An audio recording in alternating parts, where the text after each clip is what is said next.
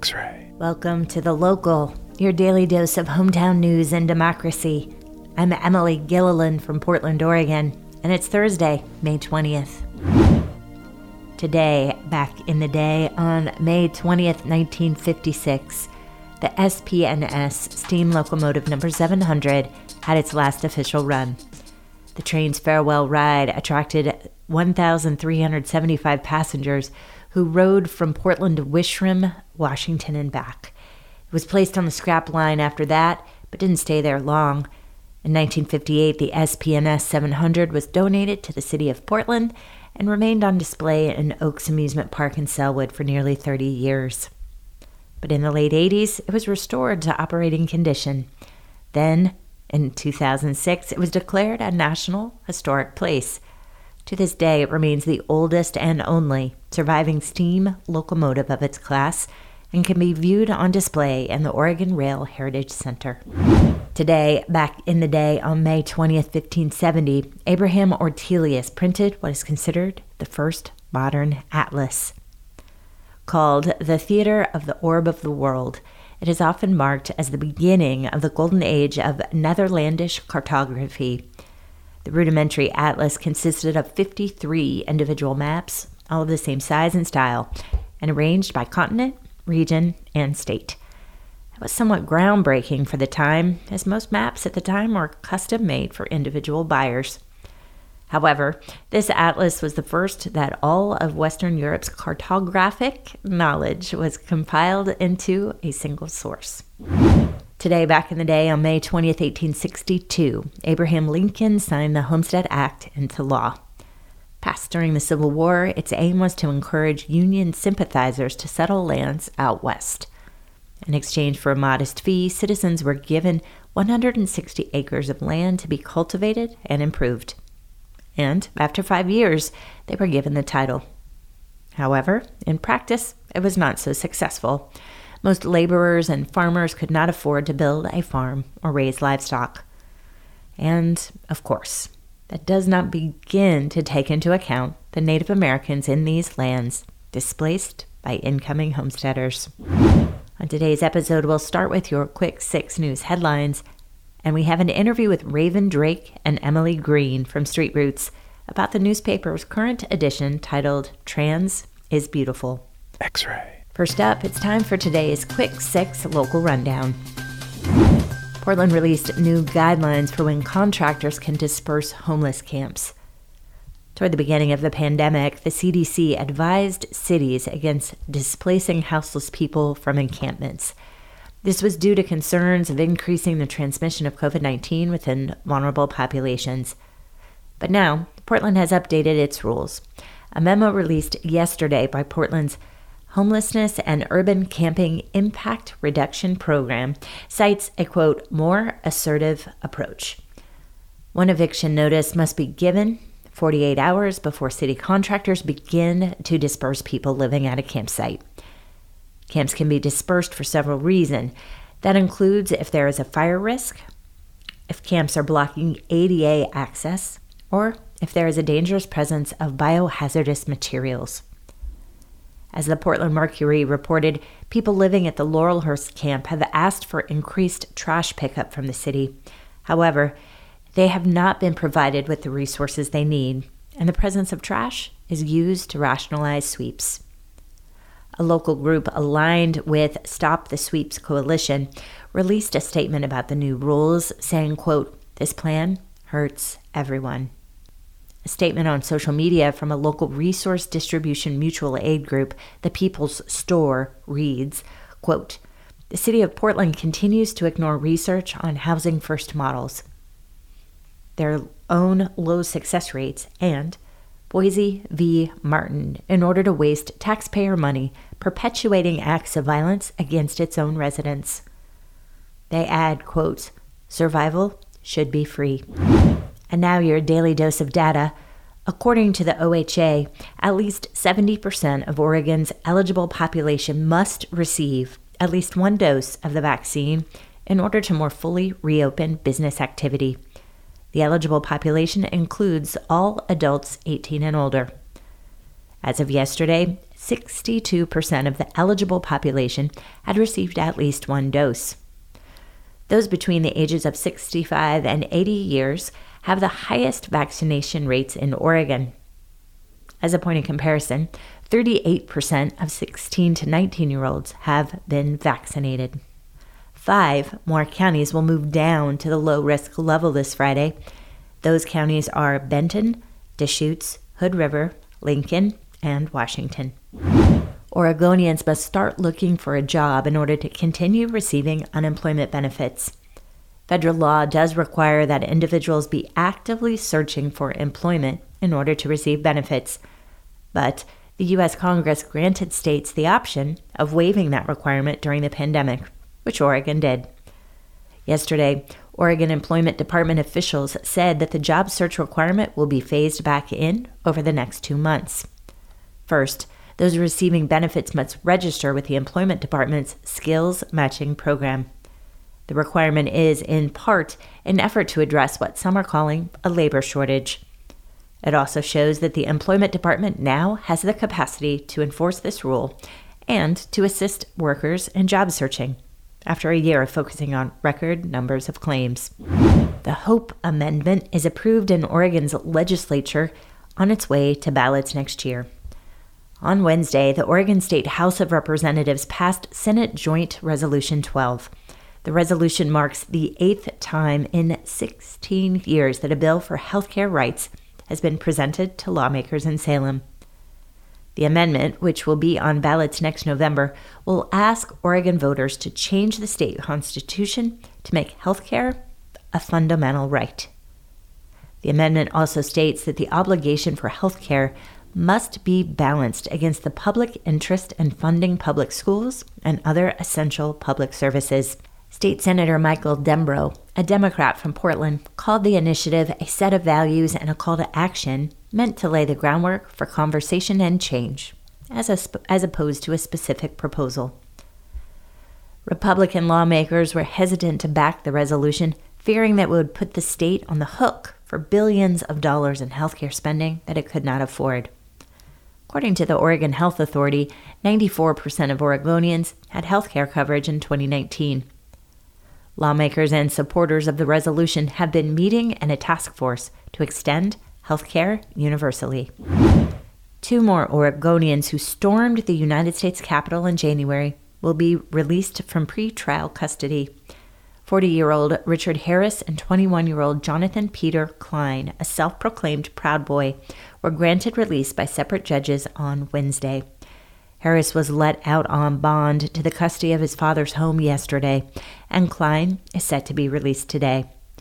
Along with his brother Matthew, who was released last week, Klein was indicted on six charges, including conspiracy to destruction of government property entering a restricted building and obstruction of law enforcement during a civil disorder. The brother's release is contingent on home detention and no use of social media. The two had frequently taken part in Proud Boys events in Oregon, which culminated in misdemeanor charges for Matthew for possession of loaded firearms at a rally in Portland on September 26, 2020. According to prosecutors, the Klein brothers purchased airline tickets on December 29, 2020, using cash, and flew from Portland to Pennsylvania on January 4th before traveling to Washington, D.C. the following day.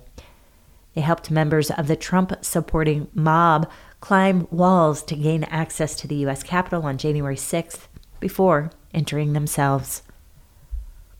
Separately, Harris has been charged by federal prosecutors with five counts Using his father's home as collateral, Harris was released on $250,000. Harris has also been charged with misdemeanor harassment for shoving a journalist with the Salem Statesman Journal during an anti lockdown protest at the Oregon Capitol. That incident was caught on video. Finally, some good news. The Morrison Bridge lights are back on for the first time in two years.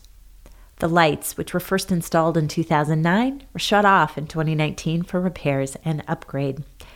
The Willamette Light Brigade announced on Tuesday that the upgrades had been completed, with old bulbs replaced by LED lights that are both more energy efficient and brighter. Anyone can now apply to book a color scheme for the bridge.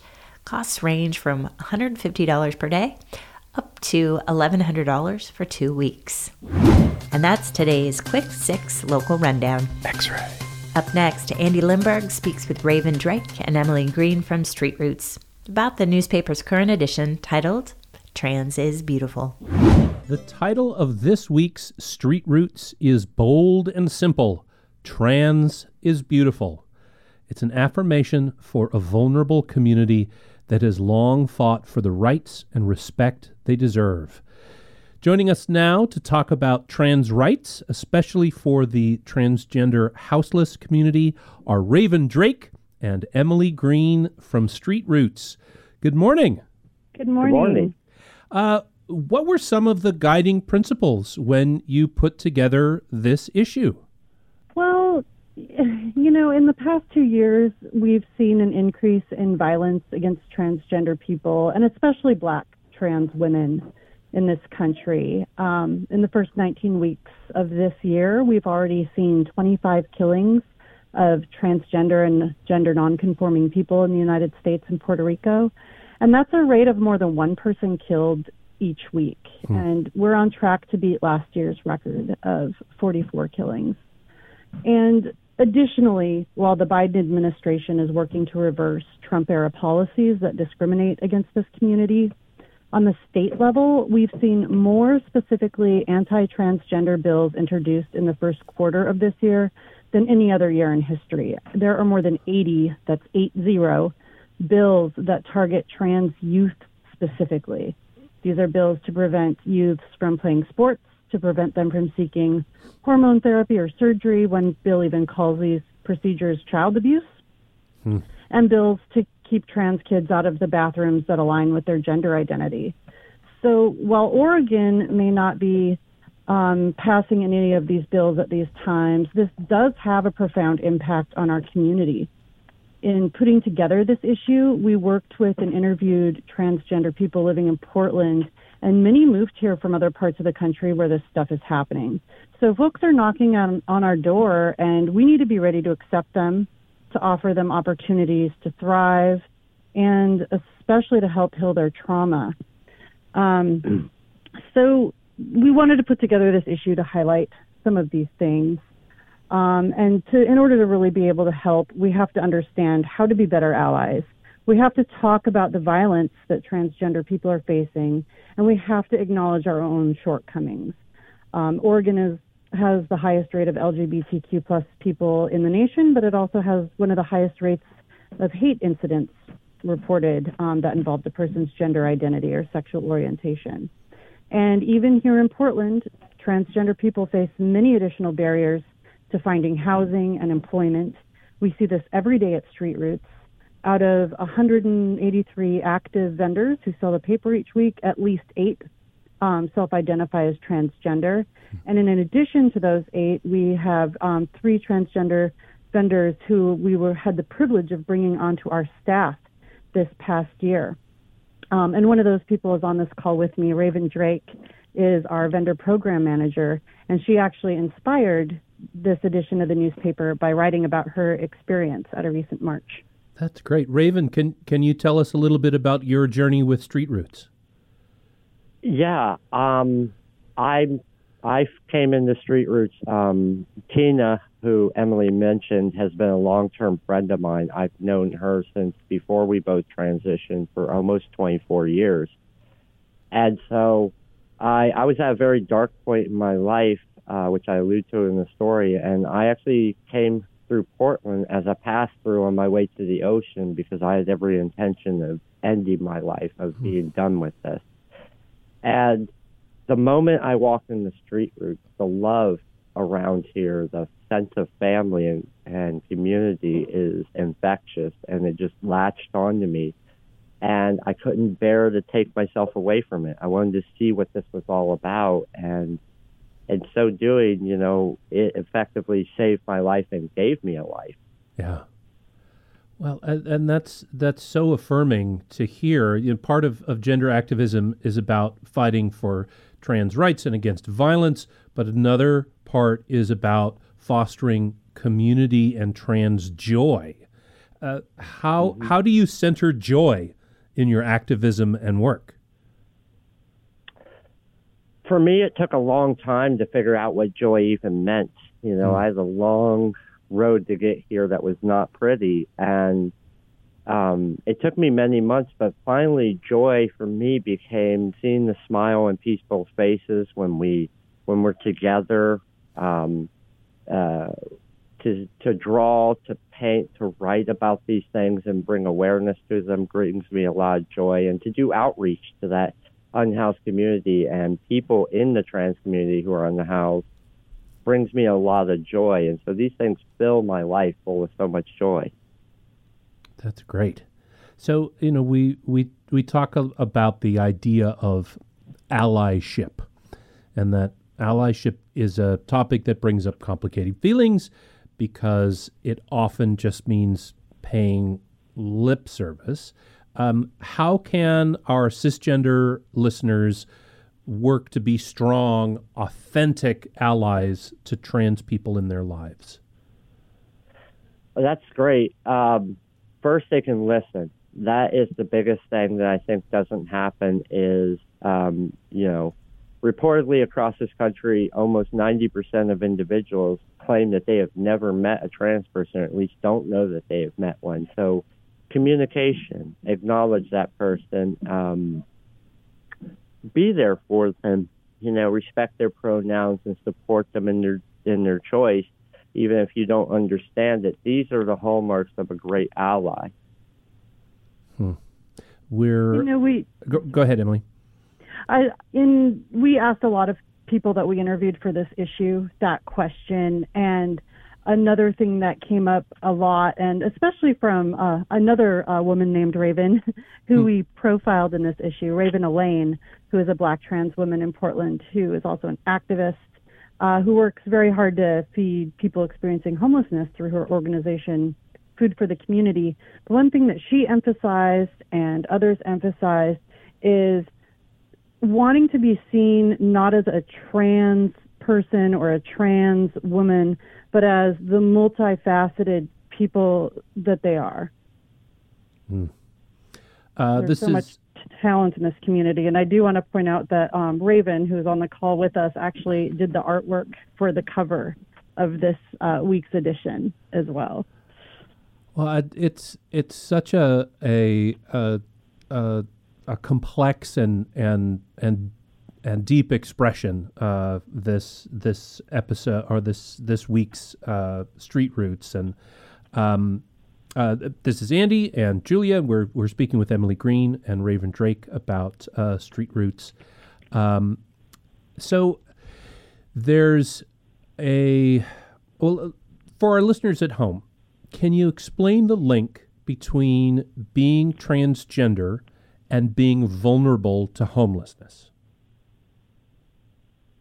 Yeah, that's great. Oh, so many of the people we find um, who are in who are transgender who are homeless, the common narrative that we have is families who don't understand and and push us away, uh, loss of job because of our transition, loss of housing in some cases, and so those are the three main reasons why people end up on the street.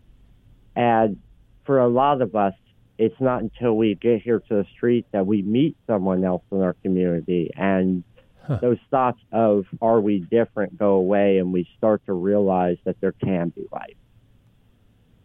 That's interesting. Uh, what what are some of the unique needs that homeless trans people have that need to be addressed? Well, thankfully here in Oregon, we do really well with making sure we provide health care for people through OHP and, and everything. So that really helps most of the trans people living on the street out here. But across the nation, trans people are historically barred or so many barriers are put before them for uh, medical uh, treatment, for mental health services because of being trans, the way they're discriminated that for many people, um, you know, in Ohio, it's it's they two years ago when they did a study on it, one in twenty seven trans people who came out in Ohio will actually ever be able to transition there. Hmm. So, how can advocates work uh, to make the streets, uh, transitional spaces, uh, temporary housing more safe for transgender individuals? Well, it comes back to talking to people, of getting informed, actually listening to those trans people and the issues they're having, and deciding to be a, an active ally who supports them and shows up for them. Um, those are the most pertinent ways to kind of really start bringing them to the forefront and, and centering their voices in that conversation and giving them that respect in that space. So we've we've only have uh, about a minute uh, left, but but Raven, um, can you tell us a little bit about your work with Greater Good Northwest? Yeah, Greater Good Northwest and us. Um, Greater Good Northwest put in a bid uh, for one of the alternative shelters here in Portland, and with their work of set, recentering their organization to focus on BIPOC and LGBTQI communities. Um, Ebony Brown, who's their executive director and a good friend of mine, have had me and her have had long discussions about this dream that Tina, uh, that Tina and myself and many other trans people have held here of finally building a permanent sweepless village that you know, a permanent village here in, in Portland that is for the trans and non-binary community, so mm-hmm. that we mm-hmm. can live together, we can support each other, and have that community. Um, and so, yeah, we're looking forward to hearing back from the city on whether or not are, we've been approved, and hopefully moving forward on that this year. That's exciting. That's great. Thank you. Thank you for that work, and thank you both for the work that you've put into uh, this week's uh, Street Roots. Um, it's available now from vendors. Yep, it hit the streets this morning, and you can get it from any of your favorite vendors around Portland. All right. Well, we've been speaking with uh, Ambassador Program Manager for Street Roots, Raven Drake, and Managing Editor Emily Greene. Thank you both so much for your time this morning. Thank you, Andy. Thank you. You got it. Uh, so, uh, there was mention of suicide in that interview. Uh, if you or someone you know is struggling with thoughts of suicide, you can call the Suicide Prevention Hotline at 1 800 273 8255. Thanks to Raven and Emily for joining the local. And thank you for listening to the local, your hometown, in about 30 minutes. And as always, thank you, democracy. We'll talk to you tomorrow. X ray.